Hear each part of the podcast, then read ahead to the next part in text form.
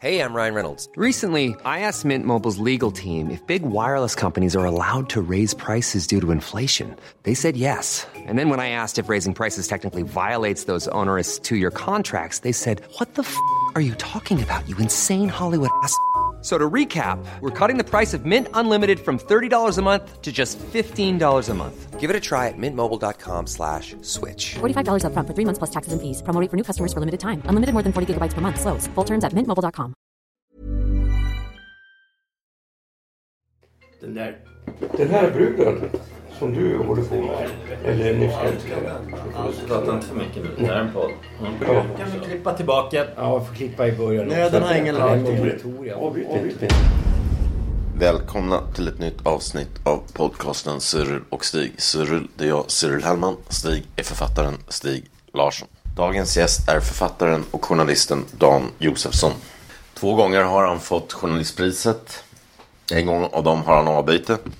I år lär han få det en tredje gång för den aktuella dokumentären om mordet på femårige Kevin. Ja, idag sitter vi här på, hemma hos mig på Kungsholmen med Dan Josefsson. Välkommen. Tack. Ja, vi har ju precis, eller jag har precis eh, tittat nu på eh, de här reportagen om Kevin-fallet och jag måste säga att jag är ganska jag var, jag var förberedd på att det skulle vara jobbigt att se det men jag är ganska chockad. Eh, och det är ju lite grann samma sak som när, det, jag drog mig uppriktigt sagt att läsa den här boken om Kvick. Jag har ju inte läst någon annan bok heller om Mannen som slutar ljuga. Ja, därför jag tycker det hela är så jävla läskigt. Och när man ser de här små pojkarna så tycker man att det är nästan ett övergrepp att titta på dem också. Du har ju som mig så, son också, små barn. Alltså, jag får ju ångest själv bara jag tittar på det. Du som har sett igenom alla de här programmen, hur kände du? När du har jämt några barn. Ehm, ja, jag alltså min son är ju, har fyllt ju åtta nu så han var ju sju under hela eh, den här tiden jag jobbade med det. Så jag kunde ju relatera direkt liksom till honom då. Och jag hade ju alltså eh, flera situationer när jag satt och tittade på de här förhören där jag fick sån här impuls att jag skulle släppa allt jag för händer, åka och hämta honom ur skolan och liksom ta hand om honom. Både honom och hans stora syster som, som nu var tio då. Eh, därför att man får liksom en sån här eh, skydds... Eh, insti- instinkt att skydda sina barn när man ser det här. Man identifierar sig med de här stackars... Jag har sett dem förhör. Han går in i uniform får man inte göra. Han tar tag i honom, ber honom stirra i ögonen. De säger var de har varit. Det finns inga advokater, inga föräldrar. Hade det, tror jag det här hade hänt om det varit liksom... Alltså, typ om det varit våra barn. Någon, någon som hade varit kanske mer övre medelklass eller någonting. Nej, det hade det inte. Ja. Det hade inte hänt då. Då hade man liksom inte känt att de här poliserna var sådana auktoriteter alltså. Utan det man hade gjort då är ju liksom att man hade typ vänt sig till någon och bett om hjälp. Man hade liksom typ kontaktat en advokat själv eller någonting och bara frågat fan är det här rimligt liksom. Eh, och under alla omständigheter tror jag även om, om man hade lyckats driva det så långt som, som det nu blev. Att man liksom lurade ju faktiskt föräldrarna till att hålla sig undan och alltså det, det är ett sånt bedrägeri detta alltså. Så tror jag att det hade sen löst sig ändå. Därför att något år senare eller ett par år senare så hade liksom någon vän till en vän eller någon släkting eller någonting frågat så här. Men kan jag inte få titta på förundersökningen bara av rent intresse? Och då hade liksom Weine eller Eva eller Annika sagt nej vi bad dem att få den men då tyckte de att det skulle inte vi titta på för det blev för upprörande. Och då hade ju den här släktingen eller vännen sagt vad i helvete säger ni? Har ni inte, har ni inte fått läsa förundersökningen? Och då hade det ju styrts upp för då hade ju någon tagit ut den och läst det och sen Jo, men jag tror att det är en viktig sak ändå. För jag, jag känner mig samtidigt störd över att jag har ju hört så många reaktioner eh, från det här. Från människor som är så upprörda över framförallt den här Råd Sandberg. Och jag tycker ju också att det är... Man ska inte vända på det och få en ny syndabock. Alltså det som har skett är fel. Det kan vi komma överens om. Men det viktiga är att förstå också varför skedde det? Och så att det inte upprepas igen. Och eh, jag tror ju samtidigt, det är väldigt svårt att tänka sig att en polis, på samma sätt som det är i, i fallet med, med Kvick. Säkert var det så att de här människorna, hur tokigt det än låter, trodde på det de höll på Ja, med. ja, jag tror det. Alltså det, det finns ju eh, den här eh, Irving Janis skrev ju en bok som heter Groupthink. Som kom 82, tror jag. Det var han som uppfann begreppet groupthink. Det är ju liksom en sorts gruppgalenskap som uppstår under vissa omständigheter. Han försökte liksom ta reda på vilka omständigheter detta var då. Och eh, han, han analyserade ju sådana här eh, spektakulära fiaskon i den amerikanska utrikespolitiken. Grisbukten och sån här. Det var liksom där han såg att det här är liksom normalt intelligenta människor som i vissa konstellationer plötsligt börjar göra helt sinnessjuka saker. Och det är inte sinnessjukt bara liksom så här om man är efterklok, för det hade inte varit så mycket värt. Utan det är liksom sjukt även där och då. Det går liksom inte att förstå hur i helvete, det är som att de har blivit knäppa liksom. Han har en otroligt bra formulering i början av den boken. Han säger det att en groupthink situation kan sluta med eller ut, leda till An appalling comedy of errors that ends in tragedy. Alltså som en typ förfärande komedi av felgrepp som slutar i en tragedi.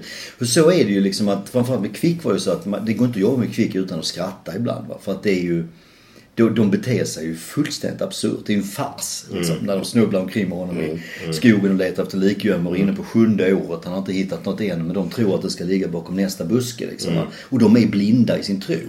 För de, det är ju grupptänk liksom. Och jag är ju helt med på att det är så här också. Naturligtvis, det finns, de är övertygade. Men, men man kan i vissa lägen ändå inte komma ifrån att det finns vissa tecken på att ibland är, i alla fall klarnar lite grann för Sandberg och att han då så att säga dimmar till det igen. Men, men varför kan man... Måste, för okej, det var tidigare här på 90-talet var det ju det här fallet i England med två, just två pojkar också som, Precis. som hade ihjäl. Då, då fanns det ju, precis med videokameror och sånt. Men, men för den här verkar ha låst... Det var ju två andra tonåringar han misstänkte först och sen blir de här eh, Robin och och Christian. Christian. trots att en utav barnen till och med har alibi. Och så här. Ja, båda. Precis, Ja. ja. Men varför har de låst sig så vid barn? Nej men det, det, det tror jag beror på att man, precis som i... För jag, jag tycker, förlåt att jag avbryter, men jag tycker just det här våldet mot könsorganet Mm. Ja, det tyder är på att det är vuxen eh, Ja. sadist, Eller i alla sexualsadist fall, eller någonting. i alla fall to, en, någon- en dysfunktionell tonåring ja, kan man också tänka sig. också.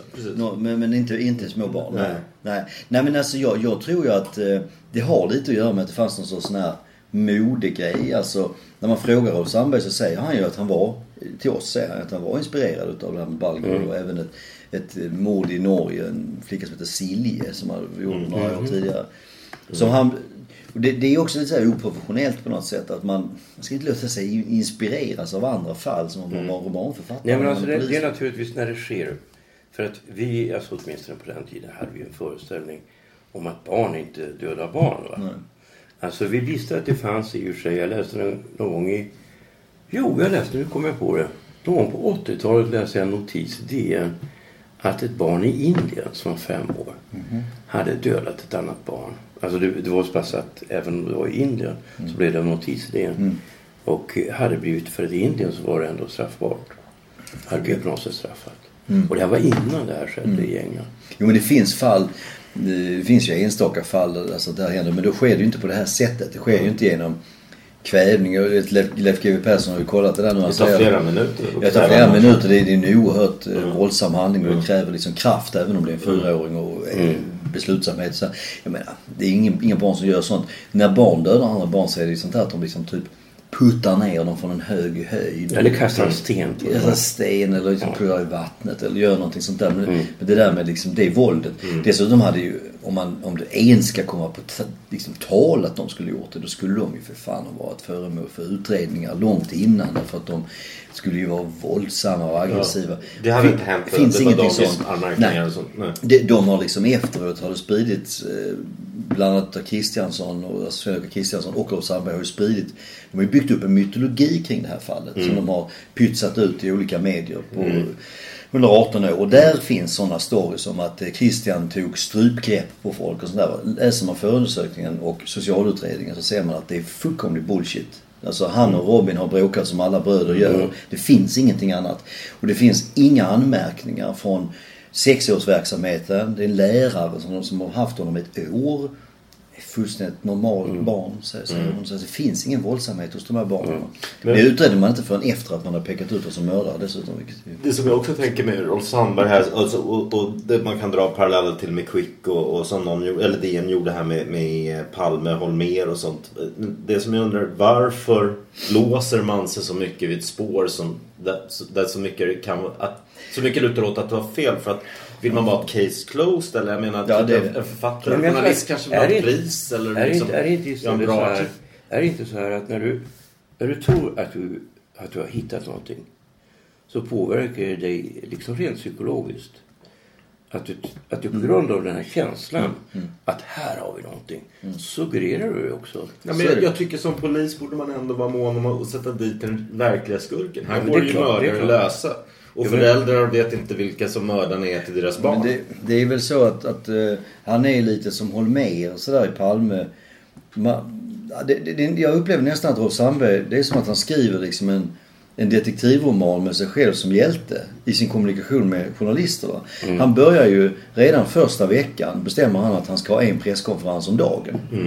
Och sen säger han att ingen får prata med journalisterna utom han. Och, det, och det lyckas han faktiskt till väldigt stor del driva igenom. Så han är den som snackar. Problemet är, och det är ju en sak att han gör det. Han kan ju sitta en gång om dagen och hålla presskonferens va. Det är bara det att han har ju ingenting att säga. Därför att de har ju inga vittnen. De har ingen teknisk bevisning. Det är ett väldigt, väldigt dåligt utgångsläge för att lösa ett mord. En, hade han varit en rutinerad, sansad polis så hade han ju tidigt sagt det att det här ser inte bra ut va. Redan efter en vecka hade han kunnat säga att oddsen talar emot oss nu. För vi har inte det som vi vet krävs för att vi ska lösa ett fall. Men det gör han inte utan det han gör är att han gång på gång lockas utav någon, jag vet inte vad det är för drivkrafter. Men han lockas att lova snabba framgångar. Han säger att vi har gjort ett genombrott. Jag menar när Robin kommer in och börjar prata om knivmord och puttar i vatten en femåring som valsar ner till fel plats. Det är ju värdelöst. Han går ut och säger vi har ett huvudvittne och vi räknar med att få ett genombrott under nästa vecka. Och då är det klart att det ökar ju temperaturen. Va? Det blir ännu fler journalister som kommer dit. För nu kommer genombrottet och så sitter man där och så står han där igen. Han har ingenting att säga. Då kommer han med nya utfästelser. Tittar man på de första veckorna så är det häpnadsväckande hur många gånger han påstår att de har gjort genombrott. Va? Fast ja, vi vet ju när vi har läst förundersökningen, de har ju ingenting. Det är ju totalt, de har kammat noll. Så att på något sätt så binder han ris till egen rygg hela tiden på, på ett sätt som, som jag tror är väldigt jobbigt för honom själv. Och det är klart att om man då är en äregirig person och, och kanske har liksom lite svårt att säga så här, ah, det bidde ingenting. Va? Så är det Han kanske... var idrottsman också ville vinna. Ja, han, han pratar ju väldigt mycket själv i idrottstermer. Att liksom, när man har misslyckats så är han på det igen för han ska, ska liksom lyckas. Va? Och det är ingen bra attityd riktigt för, tror jag, för en mordutredare. Man skulle vilja mer ha den här Sjöwall Wahlöö, sån här eh, liksom bister typ som liksom inte hoppas för mycket och vet liksom att det här är ett svårt jobb och som fan inte har några problem med att sitta och säga det. Ledsen, det blev ingenting. Vi vet inte. Det är för jävligt men så är det. Men det, det var inte riktigt hans stil. jag. Tyvärr. Nej, men jag tycker överhuvudtaget... Alltså jag vet att det här skedde ju på 90-talet och under den tiden så funderade jag en hel del på det här med begreppet trauma. Jag vet jag skrev liksom bara passage om det. Eh, en dikt där jag frågade mig om, om det kan tänkas finnas. Alltså jag tänker i mitt eget liv. Alltså om man håller på med psykoanalys då utgår man ifrån att det verkligen är så. eller? Har du gjort psykoanalys? Nej, absolut inte. Men, jag vet inte, jag tycker det verkar helt skumt att göra. Men, men alltså, det, är själva utgångspunkten. Du har varit med om någonting hemskt som du inte minns. Nej. Och jag tycker det, när jag tänker på mitt eget liv, att det låter jättekonstigt. Vad ska det vara? Det är klart, jag minns en del hemska saker. Men det finns en händelse där jag vet att det har hänt. Men det jag inte minns, det är dramatiska i händelsen. Då var jag sex år och en kille, en jämnårig, han var lite yngre än mig, kanske fem. Ska peta ut eh, mitt öga, eller mina ögon, med en stav. Och jag får tag i staven och får ner honom och sparkar honom i ansiktet eh, med, jag har plexer på mig. Så det är blod som sprutar överallt. Och jag blir panikslagen och så springer jag hem. Det här minns jag inte. Det här har jag fått berättat. Men sen minns jag hur mamma säger till mig att vi måste gå hem till honom och du måste be om förlåtelse. Och jag var jätterädd. Eh, För vad ska jag ha hans mamma? Jag hade aldrig träffat henne. Eh, De, de bodde i porten, det var ett hyreshusområde. Så de bodde i porten bredvid. Och det jag minns det är själva eh, hur vi går upp för trappen. De bodde på tredje våningen. Och hur rädd jag var. Sen minns jag inte heller någonting. Men sen berättade mamma att hon hade sett alltihop. Och tyckte att det var bara bra för att det var ju bara mjölktänder. då. Det var liksom ingen fara. Men, eh, men det minns jag inte heller. Men där kan man se hur det dramatiska i en sån helt plötslig, oväntad. Men att jag minns ju ändå någonting. Va? Jag minns ju just det otäcka att vi ska gå till mamman. Va? Det är ju inte så att det är helt är borta. Nej, ja, precis. Nej, det är väl... Ja, ja. Vil- Vilket är ditt förhållande till psykoanalys? För att du, du, du, bör, du började på Journalisthögskolan relativt sent, när du var 29. Och innan har du jobbat som mentalvårdare. Och sen har du också skrivit de här uh, populärvetenskapliga böckerna. Med Mörka hemligheter. Ja, med Egil, precis. Som har blivit väldigt populära. Och, så det låter ju som du har haft hållit på med psykoanalys hela ditt vuxna liv. Nästan på något sätt. Ja, Men de här böckerna går ut på att kritisera också. Ja, eller inte, inte psykoanalys, ja, psyko, ja, psykoanalys, psykoterapi. Men det har ju inte egentligen. Alltså jag, jag blev ju mentalskötare också sent. Alltså jag blev mentalskötare bara några år innan jag började på journalistlinjen. Så jag hade ju gjorde jobbat... innan? Mm. Inte mycket. Eh, Alltså, jag bodde i ett hus på landet ut, utanför Halmstad och tog det jävligt lugnt. Läste på komvux i väldigt många år. Nästan som ett medel för försörjning. Mm, Faktiskt. Ehm, och sen när jag varit ute och rest så, kom jag hem och tyckte att nu måste jag försöka ha ett, fixa ett jobb här liksom. Och så blev det mentalskötare då. Och då jobbade jag på någon experimentell avdelning för eh, nyinsjuknade psykotiska unga människor då. Och det var ju en erfarenhet som var väldigt viktig för eh, kvinnan bakom Kvick. Därför att det var ju en sektliknande avdelning. Alltså, där hade man den här idén om bortträngda minnen av sexuella övergrepp i tidig barndom. Att det var liksom orsaken med stort O alltså till, för eh, psykotiska tillstånd. Vilket är totalt taget ur luften. Alltså, det vet man ju idag att det har ju ingen... eh, Det, det, det är inte alls därför. Precis, för det är ju det som du skriver att snarare det som varit hemskt i barndomen, eller hemskt i hela livet, det, det minns man ju väldigt Ja. starkt och återkommer. Men det här, jag kommer ihåg själv att jag tyckte på 90-talet, vad fan håller Jan Guillou på bara ta pedofiler i försvar hela tiden. Men han hade ju rätt. Ja. Det, det, alltså, det, var ju liksom, det är många som måste vara oskyldigt dömda där Absolut. under hela 90-talet. Det tror jag också. Att det var, var så. Och det, det, har ju, det var ju... Alltså det genomsyrar ju vår kultur liksom. Det här med bortträngning och sånt där. Det var ju en, längre bak också liksom. Alltså det, här blir ju, det, var ju, det kom ju slutet på 60-talet och i USA blev det ju rätt stort på 70-talet det här med reg- regressionsterapi liksom. Och sen eh, i Sverige ligger lite efter då så att vi liksom, här blir det väl mer på 80-talet då. Och, och, och det var ju full swing på 90-talet också liksom. För det ser man ju de här kvin- alltså hon heter ju då Margit Norell som hade den här sekten. Eh, den här, en spe- väldigt speciell gammal dam. Och liksom. men, men man ser ju också kvinnorna runt henne. De pratade ju också om, ja pappa förgrep sig och tog allt och allting Ja. när jag var två, tre år. Liksom, som, som, liksom Men det, är- det, det är som är grejen med det Som var Det, analytiker själv. ja, alltså det som är så knepigt med det här med bortträngda minnestron. Det är ju att om du väl börjar liksom acceptera tanken att dina problem i livet beror på övergrepp när du var två, tre år. Som du omöjligt kan komma ihåg per definition för att de var så hemska så att du trängde bort dem. Men de ligger där och förgiftar ditt liv och ger dig liksom depressioner, ätstörningar, relationsproblem, självhat eller vad fan du nu har för problem. Va? Det är att alla människor har problem. Nästan alla människor har ju problem. Och nästan alla människor har i, i omgångar många, många olika problem som de går in och ut och så här. Det är ju liksom så. Så att om du tittar på de här listorna som producerades i de här böckerna. Vilka te- tecken finns på att du har förgri- blivit förgripen på ju när du var liten. Då är det liksom i princip omöjligt att inte hitta ett antal som stämmer in på dig. Liksom. Och börjar du tänka i de här termerna och acceptera det så blir det ju som en paranoid vanföreställning. va? Hur fan ska jag kunna försvara mig mot tanken att någon hade våld, våldtog mig när jag var två år? Jag kommer inte ihåg någonting från när jag var två år. Jag var ju per definition utelämnad till resten av världen då. Ja. Och när man börjar fundera på exakt hur utelämnad man har varit från det att man föddes och hela vägen fram till den punkt där man blir någorlunda medveten och har minnen. Det är ju många, många år. Där vem som helst kan kunna göra precis vad fan de, de ville med en. Va? Det där är inte särskilt konstruktiva tankar att det är ju ingenting att göra någonting åt idag. Men det här planterades ju in i många människor, den här föreställningen. Men det är samma, var det samma gäng Da Costa också med den här Ja. tvååriga dottern. Visst. Som skulle ha sett styckningen. Ja, visst. Och, och liksom, det var väl också en sån här, tror jag, bekräftelse på att, att sånt här liksom pågår på något sätt. Att, jag menar, då, de här terapeuterna, som Margit Norell och många andra sådana här, de har ju haft en väldigt konstig föreställning om den manliga sexualiteten. För de har ju föreställt sig att en inte liten del av befolkningen, den manliga befolkningen, är intresserad av att ha sex med, med spädbarn. Ja, det Eller tvååringar. Ja, de var väldigt också f- tidigt freudianskt har jag förstått. Men som Freud tog avstånd från ganska tidigt Exakt. i livet. Det är en väldigt intressant historia det där med att han, han seglade ju in och hade den här idén att alla hans då, de här så kallade hysteriska patienterna som hade hysteri som var någon sorts depression och så här som, jag använder inte den diagnosen nu men det var ju någon sorts så här kökkenmödding utav olika psykiska problem liksom i övre medelklassen och överklassen då. Han trodde ju att det under en kort period, att detta berodde på sexuella övergrepp i barndomen. Men han lyckades ju aldrig sälja in det till sina patienter. De sa ju liksom att han var knäpp och avbröt behandlingarna och sådana saker. Vilket då han med sin karaktäristiska cirkelbevisning då kom fram till ju var ett väldigt starkt bevis för att han hade rätt. Varför skulle de annars avbryta behandlingen om inte han, de, de måste ju träffat en nerve där liksom.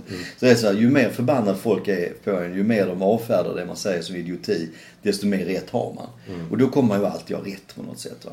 Så att han, han byggde ju upp det på det viset. Och där är ju också ett problem. Alltså, du, sk- Men sen släppte han det ju efter Nej, liksom, precis. nu, tre år. Så liksom insåg jag att det här är ju, det här är ju bullshit liksom. Ja, då tror jag att det var önsketankar men, men där är ju också... Du? Då tror jag att det var önsketankar från det.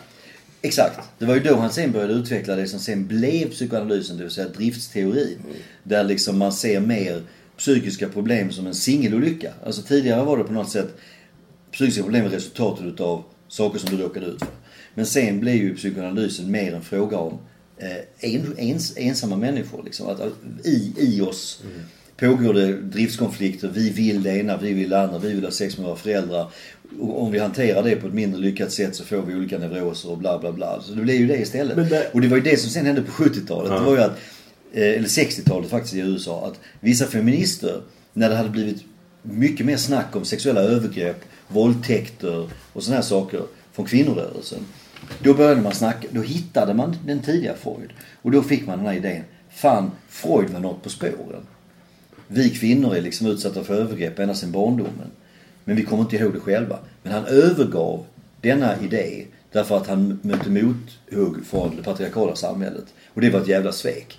Och detta började puttra i vissa feministiska, vissa feministers skriverier. Och sen kom ju den här eh, Masson som skrev eh, Sveket mot sanningen. Som var en psykoanalytiker själv. Och som gick in i detta och odlade det här. Och där kom bommen som, sen, som vi fortfarande faktiskt lever med sviterna utav alltså. Därför att alltihop var ju helt ogrundat. Ja, jag vet att jag på 80-talet vet jag, då hade ju Expressen fester hemma hos Anders Enmark och Annika Hagström. Och då var det vissa som var inbjudna, ofta de mer kända författarna i Sverige. Och då kom jag på det, för jag tyckte det hela lät knäppt. Och då, jag tror att det var Mia Pia Boethius som jag sa det här till. Men du Mia Pia, kom igen. Det låter ju så jävla sjukt att du menar att alltså Alltså nu är det då, säg att det var 16 personer. Alltså att typ fyra av er 16 kvinnor skulle vara utsatta för incest. Alltså jag tror inte det. Ja men det vet jag. Alltså jag vet åtminstone fyra. Men jag minns hur, hur jävla chockad jag blev. För jag kan ju inte säga någonting. Okej hon vet det. Men, men inte också ett problem... Du, 86 kanske. är inte också ett problem, du skriver ju också att, att, att Freud, liksom, han, han, det, är, det är en högst subjektiv teori utifrån han. Så eh, en av mina bästa och äldsta polare, han är psykolog och ganska stor inom psykologi. Han är ju gästforskare vid Harvard och sånt. Men han, han och jag kan ofta råka luven på varandra när jag provocerar honom och säger att psykologi är ingen vetenskap. Du kan inte ta, du kan inte bevisa på det här på, på det sättet. Och det är ju ett problem också. Att Just de här stora också som la grunden för hela psykoanalysen. Och psyk- Precis, högst- men man får skilja mellan psykoanalys och psykologi. För att Ja. psykologi fanns ju innan Freud också. Ja. Psykologi är ju bara det är ju liksom forskning kring hur människans psyke fungerar. Och det kan man ju underkasta samma evidenskrav som annan forskning naturligtvis. Liksom. Att, men, men det Freud gjorde var ju att komma in och hävda att han hade ett, ett eget vetenskapligt förhållningssätt som gick ut på att han subjektivt bara kunde tala om hur det var. Och detta var ju forskningssamhälle. Jag skriver om det i Mannen som slutar ljuga. Liksom, det var ju det var ju ett ramaskri. Man undrar vad fan håller, håller han på med? Han kan väl inte påstå att det här är forskning? Vad är det för någonting? Han sitter med patienter och, och gissar kring deras eh, orsakerna till deras psykiska problem. Och även de som tog efter honom. Jag kommer ihåg när jag pluggade vetenskapsteori. Då är det liksom, han skrev en bok om Leonardo da Vinci. Då har de gjort en felöversättning på något. Som Ja, da Vinci. Och då blir det. helt tolkat till olika teorier. Liksom, som han inte ens har menat. Men man ska, inte, man ska inte tala illa om Freud ändå, för han är en stor författare. Alltså, Ja, fast det var inte det han kallade sig Nej, det var själv. inte det han kallades. Men han var ju på väg att få eh, litteraturpriset. Är det sant? Ja. Freud? Ja, jag tror att det var 38. Jo, men på den tiden var ju forsk de, forskarna var tvärvetenskapliga och mer skönlitterära. Men, men, men, men, men den här Sven-Åke Kristiansson, var han också kring eh, Norell? Ja. Också? Den Han- yngsta det, kanske det, runt det kommer senare, i boken kommer de fantastiska Ja. bitarna om Ja. hans relation till... Ja, att även, alltså det, det som förvånar mig, för jag tycker Claes Borgström ser så fruktansvärt intelligent ut. Mm. Han, är, han är nästan, sätt, om man tittar bara på hans utseende, nästan sinnebilden för en intelligent person. Ja, nu, det har nog hjälpt honom. Ja, men så tänker man att även en intelligent person kan gå på saker. Mm, absolut. Nej men han var ju, Sven-Åke Kristiansson kommer alltså in och blir då blir inbjuden i, i, i Kvick-gänget liksom. Mm. Innan första rättegången. Så han var jätteviktig i Kvick. Han var enormt viktig. Och i samma veva blir han tydligen introducerad till Margit Norell. Så redan, redan då den hösten 94 eh, så är han ju, alltså börjar han ju gå i terapi. En kombinerad terapi och handledning. För hon jobbar ju precis som Freud på den punkten. Att man delar liksom inte upp terapi och handledning utan det det är samma sak. Det är ju typ förbjudet idag att göra så men hon gör, gjorde så. Och eh, det gjorde ju liksom att hon fick total kontroll över folk. Va? För att hon, dels så handledde hon dem i deras yrkesutövning som var ett väldigt svårt jobb. För de jobbar med terapi med andra människor. Och hon vet precis vilka eh, styrkor och svagheter de har där och vad de har problem med. Och sen dessutom var hon terapeut så att hon visste allt om deras privatliv också. Så hade hon en grupp människor omkring sig där, där hon hade den inblicken hos alla. Och alla var ju kära i henne, alltså så som man blir i en terapeut. Liksom. Nästan omöjligt att inte börja idealisera. Nej, det blir en väldigt intim eh, stämning när man byter ut så Det blir ju det. Och man idealiserar på samma sätt som en förälder. Lite grann som barn idealiserar sin förälder. Man liksom, det är exakt samma mekanism. Så man, man blir väldigt idealiserande och vill gärna liksom vara duktig. Vilket jag tror är en nyckel till att terapi funkar. Man kanske liksom, man vet det att nästa vecka ska jag dit igen.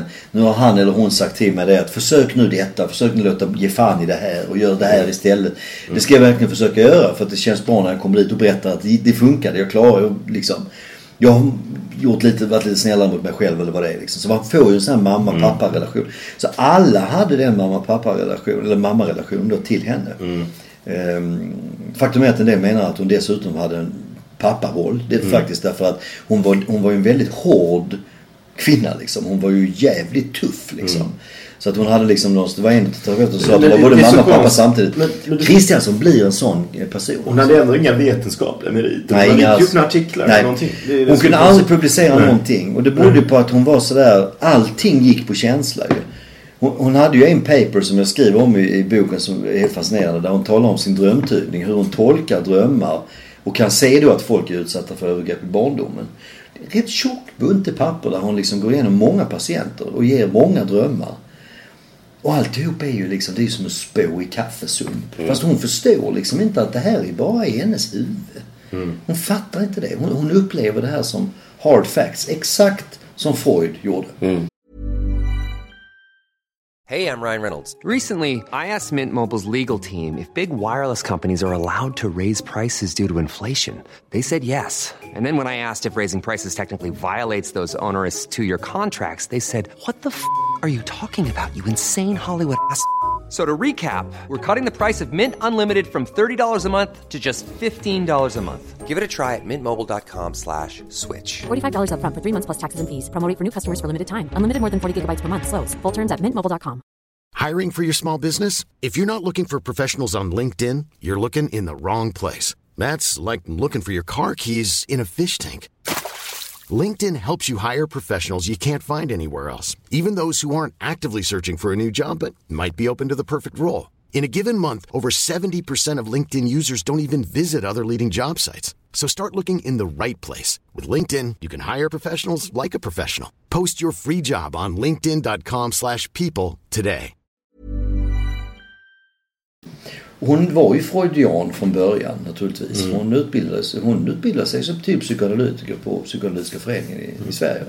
Men sen hoppade hon av då och blev liksom en eh, rebell liksom. Som slogs för lite andra idéer. Men har inte psykoanalysen som sådan idag eh, att de är i motvind? Jag menar, Används det lika mycket idag Nej. som det gjorde för 20 år Nej, nej, nej, nej. Jag tror att det är, det är, det är på väg ut. Alltså. Det, är, Ja. det är jättefå eh, psykoanalytiker kvar. Det finns faktiskt vissa, i alla fall för några år sedan fanns det vissa som var landstingsfinansierade. Vet jag, för jag känner en kille som faktiskt fick psykoanalys ordinerat. Mm. Men det var ju, det ju helt absurt. Han gick ju flera dagar i veckan och satt med en ty- tyst psykoanalytiker som aldrig sa någonting. Men, men också... Eh, eh, vad var det jag skulle säga? Eh, vänta, nu tapp, nu. Ja, men alltså, jag, min- jag minns att jag eh, blev erbjuden någon gång, här kan det vara 1990 något sånt där. Det var en tjej som ringde mig. Och hon skulle då utbilda sig till psykoanalytiker. Så hon frågade mig om jag ville gå i psykoanalys. Jag skulle få gå och göra det gratis. Ja, så på hennes tränings... Ja, och då tyckte jag det här låter ju intressant. Men vad innebär det då? Ja, det skulle innebära fyra dagar i veckan. Men hjälp, jag måste ju arbeta också. jag blev chockad. Jag tror det kanske var en gång varannan vecka. Eller. Ja, ja, nej det är väldigt intensivt alltså. Och, och togs den här Sven-Åke Kristiansson till, till Kevin från det här Quick? Alltså det var ju därför att han blev stjärna under Kvick-åren va. Vi ska ju komma ihåg, Kevin är alltså 98. Ja. Ehm, Kvick börjar ju, första rättegången med Kvick är ju 94. Så att när vi kommer till 98, i maj 98 har Sture Bergvall fällts för mordet på Therese Johannesen. Den, den lilla norska flickan. Som de aldrig hittat något. Som de aldrig hittar någonting utav. va? Där har de alltså lyckats med konststycket att få honom fälld för mordet på en person som är spårlöst försvunnen. Det är en betydande bedrift för Kvast. De har fått norska polisen gräva runt en hel sjö. De, de grävde- tömde en hel sjö. Alltså, de har lyckats. Och det, det, så att alltså, Kristiansson, han är liksom, han är en stjärna. Det är flera åklagare och sånt som har berättat för mig att han seglar ju runt och föreläser för hela svenska rättsväsendet i det här. Och han är dyr dessutom. Han tar väldigt bra betalt för sina föreläsningar. Enligt uppgift. Så han, han föreläser sig runt och pratar med alla. Och alla upplever honom som en guru. Alltså poliserna som vi har intervjuat använda det ordet. Han var som en guru vid den här tiden. När han kommer så är det bara att lyssna. Därför att han har liksom en insikt som ingen annan har. Det var den image han hade och det, det, det är en nyckel, liksom en pusselbit för att förstå det här. Att när han kommer in och säger det här att ja, de här killarna, de vet mer om själva händelsen än de erkänner. Vilket är liksom helt, eh, en femåring som pratar om ett knivmord och en utputtning och pratar en massa strunt. Det är ju, det är ju så här, men, men han, han har någon, någon, och sen är han helt hämningslös. Han, han känner inte att, att det här kan vara väldigt farligt om han börjar spekulera om sådana här saker. Det, det är någonting som saknas, någon typ av spärr. Uppenbarligen, för att han gjorde ju samma sak i Kvick. Då stod han ju rätten under ed och sa den här mannen, eh, detta är inte falska erkännanden. Sa han ju i rätten under ed. Men, Vilket han inte hade en aning om. nu. men efter de här två känns det som att allt han har varit inblandad i måste omprövas. Hur mycket Ja. har han varit med i? Han säger ju själv eh, hundra eh, brottsutredningar. Allvarliga, grava brott. Alltså typ eh, våldtäkter och mord. Och det sa han till mig när jag intervjuade honom med dold kamera då när jag Ja. jobbade med den här boken och det här programmet. Kvinnan bakom Thomas Quick. Som. Och eh, då sa han hundra och sen skrev han faktiskt det i en debatt nu bara häromveckan. Mm. Så skrev han själv att det finns hundra. Jag vet inte varför han skrev det där. Det, för det var ju liksom som att vifta med ett rött skynke liksom. Men jag har hört på universitetet nu så måste han avgå för eleverna vill inte ha någon sån lärare. Jag. Eh, Ja, de har sagt nu alltså, e- det var roligt att precis efter att tredje delen av fallet Tom, eh, Kevin sändes. Som ju var en chock för väldigt alltså tredje delen är ju väldigt, väldigt, eh, väldigt starkt. eh, Alltså det är fruktansvärt. Det, man, Där fattar man ju övergreppet liksom. Precis efteråt så går institutionsstyrelsen ut och säger att de ska inleda samtal med honom om hans framtid på universitetet då. Och jag tolkar det som att de har helt enkelt bestämt sig för att de ska se till honom det. Du, du får inte undervisa mer. Det går inte att ha... Du kan inte vara den enda läraren vi har i rättspsykologi och du har varit inblandad både i... Alltså jätteviktig i kvickfallet och nu också jätteviktig i Kevinfallet. Det funkar inte för... För han var med hörsnäcka med när de höll på Absolut, med han var det. Han var det och han har liksom försökt slingra sig ur det på olika sätt men det är alltså ett faktum. Han var, det var han som styrde och det är därför Ingrid Harrison i sista avsnittet hon, hon pratar väldigt annorlunda där på bryggan. Va? Den, den här typen av snack sånt där. Ta upp den här bilden du har framför dig. Och sen så låt minnena komma långt, de som du har långt bak i huvudet. Fram, fram, fram. Var är de nu? Har de kommit till kinden? Har de kommit till munnen? Så håller hon ju på.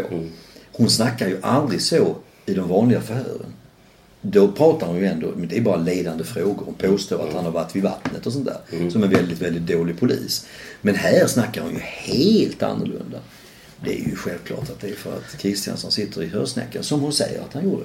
Eller alltså det, det är mycket, må- många personliga gåtor här. Det, vi har dels Rolf Sandberg där, polisen i, i, i, eh, Kevin. i, i, i med Kevin.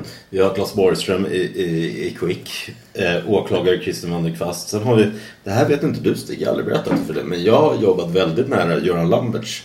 Som, som, som den ytterligare. För jag, ja, ja, för att jag, jag var ju då ett av Stockholms värsta så här, typ fall bland eh, värstingar och ligister och sådär. Liksom. Och hade alltid Peter Altin som advokat.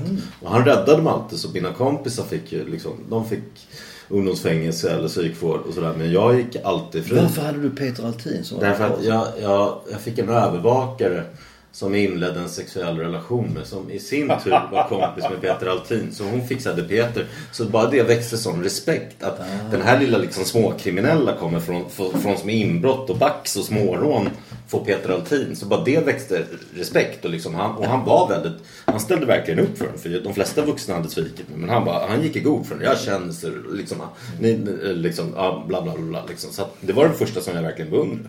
Så han sa liksom, nu skärper du till det. Och då gjorde jag det när jag var 17 till slut. Liksom, för annars går det illa. Sen slutade det med fängelse. Så då gick jag ut plugget med högsta betyg. Så då får jag sen efter lumpen så får jag jobb på Det justitie. var tack vare Ja, Peter, Altin. För då, då, då hade jag två, mina mål två. Antingen bli journalist eller, eller jurist och advokat då, som Peter eftersom jag beundrar honom. Så då, då får jag jobb som eh, assistent på, på justitiedepartementet. Och det första jag får göra är att jobba som assistent åt bland annat Göran Lamberts och sen det slutade med Han var Gun så Hellsvik. kunnig där då. Nej, han var, då var han kansliråd och jag såg ju honom, du ser att han var väldigt populär där, men jag såg ju alltid honom så här som lite kuf. Han var den enda som inte gick i kostym och så här. Och jag såg honom som ett föredöme. Jag tyckte verkligen om honom. De andra var ju lite, för jag var så ung liksom, jag var 20 år, hade precis fått barn. De kunde snarare se ner på en lite. Medan Göran behandlade en som en, en jämlik människa. Han lånade ut kurslitteratur till mig, även marxistisk litteratur. Och sen han lärde sig, jag tyckte verkligen om honom. Och, jag, och jag, snarare det som gjorde att jag inte valde jur- juristbanan sen, det var att jag tyckte att alla jurister där på justitiedepartementet var så otroligt stela. Det var bara han som jag tyckte var avslappnad. Eh, Men, och på fest, då, då, även då när folk liksom drack vin så skulle det pratas juridik. Och tänkte nej det där, det där vill inte jag bli. Nej. Ändå liksom jurist. Och så, så, Han var den jag tyckte bäst om. Verkligen. Och, och, och som, jag, som jag minns med kärlek. Du har ju gjort en artikel som känns trovärdig. Varför Lambert blev så här. För även Filter. du, Guillou och GV, alla ni tyckte precis som jag när han, när han Exakt. blev JQ. Att det här är en skitbra. Han kan kritisera polisen. Han kan göra det. Det här, det här är vad som behövs. Jo, nej, Men sen hände beundrade ju honom alltså. Det var ju, det var ju så att han kände att han var jävla modig och så här. Eh, Sa en massa. Det var nästan som att han hade liksom gått in som en liten gerillasoldat och tagit sig hela vägen upp i toppen. Och sen Ja. liksom när han kom upp Ja, fast det var det som jag tyckte synd när jag var precis mm. Det kändes som att det tog, han var kansliråd. Det tog längre för honom att bli departementsråd och sådär. Liksom. Så, så jag blev glad när han kom hela vägen och liksom... Det det. Ja, för alla de där jag jobbade med, de andra cheferna, de blev ju sen Anders Eriksson, Stefan Ström, Säpo-chefer, all, allting. Ja, Han är ju det en stor gåta, mm. Lamberts. Han är ju fortfarande en gåta på, på många sätt. eh. För det jag upptäckte där med, med när jag skrev den där. Den, nu, den hette ju Sanningssägaren från början men nu heter den ju de har döpt om den till, till eh, Göran Lamberts pinsamma hemlighet, heter den nu för tiden. Den är, ligger på Ja. nätet då. Men när jag skrev den så, så upptäckte jag att han egentligen var eh, väldigt, väldigt skruvad även när han var justitiekansler. Därför att han liksom drog ju väldigt märkliga slutsatser. Han drev ju ett fall där med den här Veja Borg som han försökte få friad. Där han själv skrev Ja, väsningsansökan och... Vad var det? Ja, du har inte läst den artikeln. Alltså, han, han, han, han försöker få friad en, eh, genom den här, vad heter den här korrupta DN-journalisten? Trond Efensson. Genom honom blir han inkopplad på ett fall på en livstidsdömd som de, som de tror är oskyldig. Sen, och, och de driver det ihop. Och framförallt det Göran. Göran går så långt så att trots att han är JK åker han hälsa på honom på fängelse och så. Men Och sen, han är ju liksom, han ska ju inte, som JK ska han ju inte hålla på att driva liksom, han ska ju så fall lämna över det till riksåklagaren Mm. eller något så här. Så, att säga det här finns anledning att titta på. Men han, han driver liksom det här också i lönndom. Alltså han, han skriver resningsansökan utan att någon vet att han håller på med det. Okej. Och sen börjar han lobba i pressen för att den här killen eh, är oskyldig utan att tala om att han själv eh, har författat resningsansökan som nu är på väg in.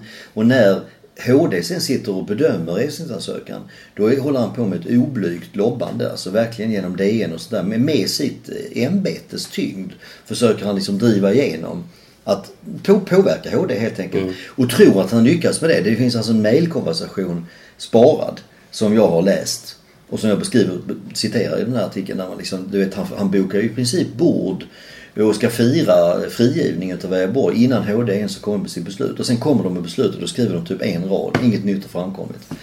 Och grejen är att det är helt rättvist. Därför läser man resningsansökan så är det som att den är skriven utav två alltså, eh, högstadieelever. Alltså, det är så jävla dåligt.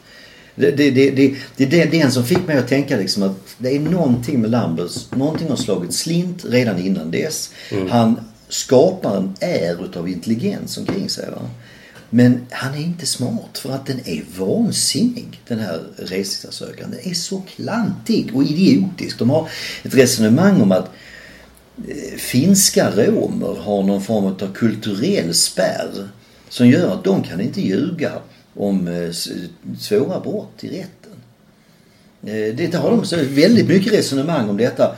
Att det Så är skulle omöjligt. alla andra folkslag försöka och då, ljuga. då svarar ju åklagaren svarade i sin replik så att säga på resningsansökan att ja, det finns ju väldigt många kulturer i världen där det finns starka tabun mot att mörda folk. Men om de tabunerna var omöjliga och, och så att säga ta sig förbi så hade vi inte haft sådana här eh, mord och sånt där va. Så hon, hon, ser- hon raljerar ju över idiotin i det här. Alltså, men det var på den nivån. Man undrar liksom vad tänkte egentligen Lambus på när han skrev det här? Men de slet med det och det är mycket sådana här i mejlen att han skriver om och skriver om och de bollar fram och tillbaka, han och Trond. Och, det var helt galet. Och sen visade det sig ju dessutom, vilket jag ju avslöjar i den artikeln, att han har ju blivit lurad utav Weber. Ja, precis. Därför att i samma veva som han har dragit igång hela det här med eh, alla poliser ljuger i rätten, eller många poliser ljuger i rätten, åklagare är inte objektiva och så här, Som är just startat med hänvisning till Vejaborg-projektet. Va? Och han har till och med bjudit in paret Asplund, eh, alltså Johan Asplunds föräldrar, att lämna in för att nu ska han styra upp Kvick. I samma veva som han har bett dem göra en rättsutredning och lämna in den till honom så ska han fixa Kvick-grejen också liksom. Då gör, har han ett telefonsamtal med Vejaborg som Trond Sefasson har berättat för mig i, mail, i ett mail. Där eh, Vejaborg avslöjar att han var med i bilen när den här killen som det handlar om blev skjuten. Ja, du är medskyldig. Ja, och, ja precis. Han, han erkände ju inte då att han var själv sköt. Men grejen är den att han hade ju fem vittnen som gav honom alibi. Alltså hans egen familj. Och detta hade man ju drivit stenhårt. Eh, Att, att, att, att det här, de inte ljög och så här. Det visar att de har uppenbarligen alla får, får ljugit. man vittna, alltså ge alibi om man är familj? Ja, det gör, gjorde de i alla fall här. Jag tror alltså. du tänker på amerikan USA. Men, man trodde, men, men rätten trodde ju inte på det. Va? Så att, eh, och då, då, då berättar ju Trond att när Veja Borg har pratat med Lamberts och Lamberts har förstått det här. Då ringer Lamberts till Trond som var i eh, San Francisco. Och berättar det. Fan alltså jag har fått veta det att Veja Borg var med i bilen säger han. Alltså alibi, det är inte, ingenting av det här stämmer. Och då, då säger Trond att det gick som en elektrisk stöt genom kroppen på honom när han, när han hör detta. För han hade ju fan varit inne på, det var ju typ tredje resningsansökan som han formulerade. Var liksom, han hade ju gjort fyra entimmesprogram i TV4 alltså om det här. Så det var ju riktigt, riktigt När var det här? Skedde det? Eh, Det var ju 2006, sommaren 2006. Och detta håller alltså Lamberts tyst om utåt. Han har alltså gått till frontalangrepp mot hela svenska rättsväsendet och har ett fall. Och det är Väborg som är liksom så här belägget för att det här är ett helvete hela systemet. Och så visar det sig att det är han som är lurad. Och i det då har jag ju, spekulerar jag ju i artikeln om att det antagligen är därför som han sen ko helvänder 180 grader. Samma höst får han ju den här rättsutredningen om Thomas Quick-utredningen. Där han ju har världens chans att faktiskt få stopp på hela Quick-eländet redan där. Två år innan Hannes Råstam kommer in i bilden. Men istället tittar han på detta digra material. Det är liksom eh, 2500 sidor på fem dagar. Sen går han ut och säger att Christer van der Kvast och Seppo Pentinen har gjort ett skickligt jobb. Och så säger han att det här är helt i sin ordning. Nu lägger vi ner det här. Och han säger i intervjuer vi behöver aldrig mer titta på det här med Kvick för att det, det här är helt i sin ordning. Kritikerna har fel. Och då tänker jag att nog fan handlar detta om att han har bränt sig på Vejaborg och nu vill han inte befatta ja. sig med det här längre. Va? Ja. För att annars hade han liksom gått till, strid igen mot rättsväsendet och förr eller senare hade ju någon upptäckt att den här Vejaborg var ju, det var ju, du, du är ju lurad.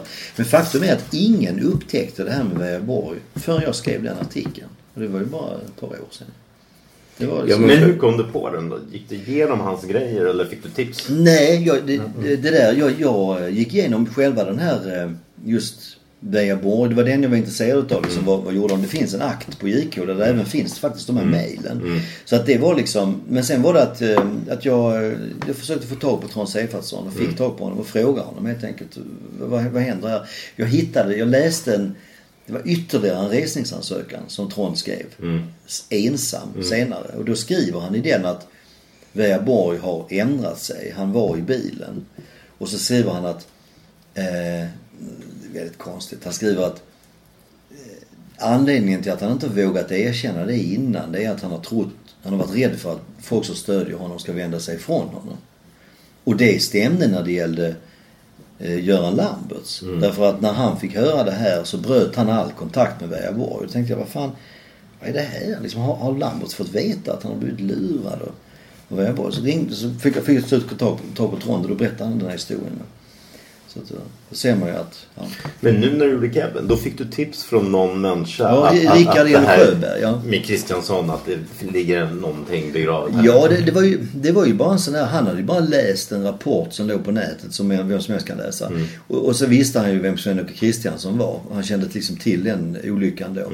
Och, eh, och så läste han ju då det att det var två pojkar, väldigt små, förhörda under väldigt lång tid, långsamt närmat sig. Alla den här, han kände ju igen lingon från 90-talet. Va? Att det här, och så skrev han något sånt där, man kan ju bara hoppas att de av en slump har träffat rätt, polisen. Men risken är nu, ju nu ganska stor att det finns två killar i 20-årsåldern som har blivit utpekade felaktigt Precis. som mördare. Han tyckte bara kan vara läge att titta på detta. Så att det var ju inte så att tipset gick att använda till någonting annat än som ett uppslag liksom. Att- Du själv, du har inte fått, jag, jag har inte sett att det har blivit någon så här öppen debatt med kritik. Men jag tycker jag har sett insinuationer från viss media, även från TV, att, att du har använt fel metoder. Och personligen tycker jag när det är sådana här allvarliga fall, då ska man ju ta till varenda jävla tricks. Och du, du, du kör ju bara och skriver det själv i, i Mannen som slutar ljuga. Ja. Att du, när du pratar med den här Margit Snorell, att du, att du går dit för att intervjua med Ja, Chris- Kristiansson, ja, eh, precis, ju Men, här, här, här, här är då att, att, att, att ni har fått Sandberg och dem och, och säga att det är något annat. Och det tycker folk är fel. Då är, Fast det jag tycker vi inte fel. Nej, alltså jag, jag hade inte heller tyckt det var fel. Men faktum är att det är lite konstigt därför att det gjorde vi ju inte. Nej. Det här var ju ett högst traditionellt sätt att jobba. Alltså vi, när, när, när jag hade liksom fått det här tipset. Eh, och sen då efter mycket om och men fått kontakt med familjen. Och de då sa det att eh, de inte själva mindes att de hade dödat Kevin. De kan inte tänka sig att de har gjort det. Och att föräldrarna inte heller trodde att, att det här var på riktigt. Va? Och jag insåg att det här är ju jävligt, verkligen värt att kolla upp. Eh, då hade jag ju ingen förundersökning. Jag hade inte tillgång till förundersökningen. Och det innebar att jag och mina reportrar då, den här redaktionen, Dokument inifrån redaktionen. Det var ju några reportrar där som jobbade med Macchiarini innan. Anna Nordbeck och Johannes Hallbom och, och Jakob Larsson. Som är yngre, med liksom mellan 25 och lite över 30 så här. Eh, jävligt duktiga. Eh, då hade jag liksom möjlighet att faktiskt få hjälp att göra intervjuer för första gången i mitt liv. Och då tänkte vi ju så här att vad fan, det naturliga är ju att fråga poliserna hur jobbade ni? Vi vet inte hur de jobbade för vi har inte förundersökningen. Vi berättar inte att vi har snackat med den här familjen. Det är ju, det är ju källskydd och superhemligt. Vi snackar inte om att jag har fått ett tips för tre år sedan från en, som heter Rickard L. Sjöberg. För det har inte de att göra. Ja, det är källskydd också. Ja, det är också källskydd. Så då, det enda vi behöver göra är att gå till dem och säga det att vi vill göra en dokumentär om Kevin-utredningen. Vi vill att ni berättar från början till slut, hur jobbade ni? Det är klart att de upplever att det här görs i en mycket positiv anda. Men det är ju inte liksom direkt att bluffa. Att som journalist vara lite så här, ha en räv bakom örat liksom. Och, så här, och kanske komma med lite kritiska frågor i slutänden. Va? Det är ju inte okänt. Så att det här var ett jävligt, helt eh, traditionellt sätt att jobba. Jag tror att anledningen till att den här kritiken kom upp, och den kommer ju faktiskt bara från Rolf Sandberg och Yrsa Stenius.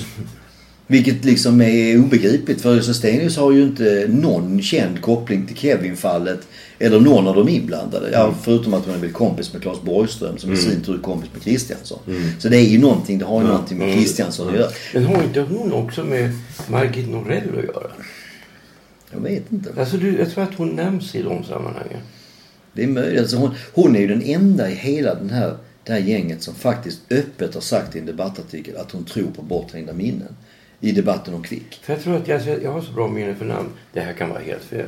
Att hon nämns någonstans med Margit Norell i den här jag- boken. Nej, nej inte i min, inte i min Ja, bok. Det gör hon inte. Nej, Nej. nej. Nej. fel. Ursäkta. Nej, utan jag tror att... eh, Men däremot så tror jag att hon så att säga säkerligen under många år har varit väldigt positivt inställd till hela den här tankevärlden och att hon därför kände att den här boken är en fientlig attack. Liksom. Så som liksom andra också, Etienne Glas och Susanne Osten är ju sådana här som är också inne i den här världen. Etienne Glas gick ju i terapi hos Margit i, i många, många år. Och skrev ju... Ja, Hanna Olsson också som gjorde den här Ja, Katrin och rättvisa. Anna Olsson är ju väldigt inblandad och eh, hon, eh, Kristina Hultman. Eh, ja, så vi var ju också, är ju också inblandade i detta liksom. Nu har jag inte läst, jag har ju inte hunnit färdigt med Mannen som slutar ljuga. Så jag, jag har inte sett om det går igenom varenda mord han anklagas för. Ja, det gör jag, det gör jag inte. Nej, men, det är så läskigt nej, men en att man grej, ibland nej, men en, man en grej som jag tänkte på när, när, under alla de här åren som det här har pågått. Eh, På ne- eh, Quick känns inte som en person jag skulle vilja ha som barnvakt till min son. Men, men det gör honom inte till en mördare. Men ändå liksom så här. Tänk om han har gjort ett av alla de här morden. Och, och, och sen ljuger han så mycket.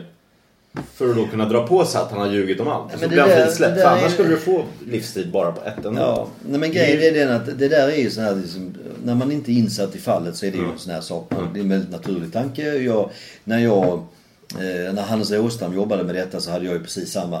Men liksom han kan väl vara, han kan väl ha gjort ett par grejer eller ett Ja. liksom. Men grejen är den att när du liksom sätter dig in i hur det här gick till. Alltså verkligen följer det dag för dag under alla de här åren. Vad hände? Då ser du att det finns inget utrymme. Den hypotesen finns det inget Alltså det är stöd egentligen för. först när du känner att, att hans, för att hans agerande verkar ju så jävla sjukt. Mm. Men det är först när du sätter in i vilken situation han befann sig i. Ja. Att han var beroende av de här psykofarmakat. Mm. Och att han skulle kunna få det precis hur som helst. Och att hans liv utanför Beroende av uppmärksamhet Ja, men och också, dra historier också. livet utanför institutionen var inte särskilt attraktivt. Det fanns ingenting honom Och jag menar, jag har ju också jobbat på psyke och vet hur lätt det är att bli som ganska ung. För jag jobbade på psyket i Umeå när jag var 19 och såg ju då de som var jämnåriga med mig som redan var hospitaliserade. Det går snabbt alltså. Han var ju en väldigt sorglig person och det vet han ju. Det är han ju det första att, att skriva under på. Va? Att han hade ju ingenting. Han var ju efter det där bankrånet som var ju var, var så sjukt och knasigt gjort så att han hamnade på han lyckades ju ta sig till rättspsyk. Han ville ju in på rättspsyk. Helt än att sitta i fängelse. Fängelse var han jätterädd för. Men vården hade han ju, var han ju van vid. Och han har ju alltid varit en... Det är liksom så absurt att han skulle vara seriemördare därför att han är ju en... Allt annat, alltså han har gjort väldigt lite våldsamma handlingar. Eh, Han har ju ändå varit in och ut på institution mycket så man vet ju det mesta han har gjort. Va? Och det, ju, det finns ju med ett undantag. Han gjorde ju ett fruktansvärt övergrepp på han knivhögg Ja, vi ser en den i Uppsala, ja. i Uppsala. Och det är ju, där är han ju fruktansvärt våldsam. Men det är ju inte så att det är liksom som det har framställts att det skulle vara något liksom försök till i, i, i seriemördarsviten. Jag menar killen går ju hem helt öppet med en kille. Han sitter ju och dricker öl och super med, med en, på, en, på en bögklubb. Och sen så går de hem tillsammans till den här snubbens studentrum. Och han, han, de är ju sedda av jättemycket folk. Han blir ju gripen omedelbart efteråt. Det, är ju ingen, det finns ju inte en chans att han kan komma undan det här. Och det skedde med en, eh, någon brödkniv som låg i, i pentryt. Det var inte planerat uppenbarligen. Han, hade ju, han säger att han sniffade trikloretylen samtidigt som han hade druckit massor med sprit. Och antagligen hade tagit en del tabletter också. Så han fick ju någon form av någon form av psykos. Alltså, där han, det är ju fullständigt sannolikt att det är så. Vilket naturligtvis gör honom helt livsfarlig. Vid den tidpunkten var han helt livsfarlig uppenbarligen. Men det innebär ju inte att han är någon seriemördare. Allting talar ju tvärtom emot det. Va?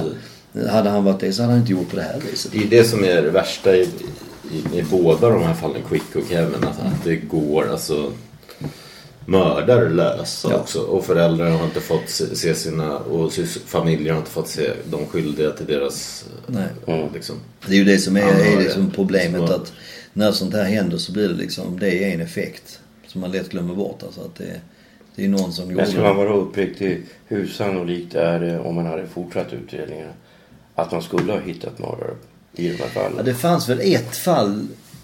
Alltså, Ja? Johan Asplund vet man ju. Där, där, där fin, har familjen en misstänkt. som Det fanns ju en som fälldes Ja. i tingsrätten Ja. och sen friades. Men, ehm, och sen var det ju det här Apojaure-mordet, tältmordet var ju också ändå aktivt. Ja, liksom. ja. Ehm, där hade man ju en del misstänkta. Det fanns ju en misstänkt, han som kallades för eh, bodybuildern. Som eh, var uppe vid den här tidpunkten runt sjön. Och eh, var en väldigt våldsam person. Ehm, för man trodde ju, Jan Olsson som var eh, utredare där, som jag har pratat mycket med. Han eh, gjorde en hypotes om hur, hur mordet hade gått till. Som verkar väldigt trolig. Så att någon har gått förbi tältet på småtimmarna och velat stjäla saker. Det har legat en, en, någon filékniv eh, utanför så han skurit upp duken för att liksom plocka tillhörigheter. Och då har antagligen mannen vaknat och börjat skrika eller någonting. Och då har den här mannen liksom besinningslöst dödat båda två med massor med knivhugg rakt genom duken. Och tog också med sig saker som han sen dumpade längs med vägen in eh, liksom österut då. Så att det var liksom, det var, det var ju ett, ett sorts rånmord kan man säga då, fast fullständigt oproportionerligt våldsamt. Men den killen som var misstänkt, han dog ju för några år sedan. Han hade ju gjort sig skyldig till många brott genom åren. Och jag vet att hur han dog, det var att han, han, han stod utanför, tydligen utanför något hus och skulle in hos någon som inte ville släppa in honom. Det var någon kvinna eller någonting. Och han blev så förbannad. Så han hackade av sin egen arm med yxa. Och dog. Hjälp. Jag har aldrig hört talas om någon som hackar av sig sin egen arm med yxa. Men han gjorde tydligen det. Och då känner man liksom att det skulle passa i gärningsbeskrivningen. Det här med att, att någon, någon skriker ta, ta inte vår väska. Och då liksom hugger man dem liksom med 40 hugg. Va? Det, låter som, det låter som att det kan vara han. Men han kom ju off the hook. Eh, tack vare den här, den här galenskapen. Ja. Usch vad det finns mycket otäckt i den här världen. Nu får vi sluta. Ni har lyssnat på podcasten Cyril och Stig. Vi hoppas ni gillar det ni har hört och går in på acast.com och prenumererar och delar på Facebook och Twitter till era vänner. Even when we're on a budget, we still deserve nice things. Quince is a place to scoop up stunning high-end goods for 50 to 80% less than similar brands. They have buttery soft cashmere sweaters starting at $50, luxurious Italian leather bags, and so much more. Plus, Quince only works with factories that use safe, ethical, and responsible manufacturing. Get the high-end goods you'll love without the high price tag with Quince. Go to quince.com slash style for free shipping and 365-day returns. Planning for your next trip? Elevate your travel style with Quince. Quince has all the jet-setting essentials you'll want for your next getaway, like European linen, premium luggage options, buttery soft Italian leather bags, and so much more. And is all priced at 50 to 80% less than similar brands. Plus, Quince only works with factories that use safe and ethical manufacturing practices. Pack your bags with high-quality essentials you'll be wearing for vacations to come with Quince. Go to quince.com slash pack for free shipping and 365-day returns.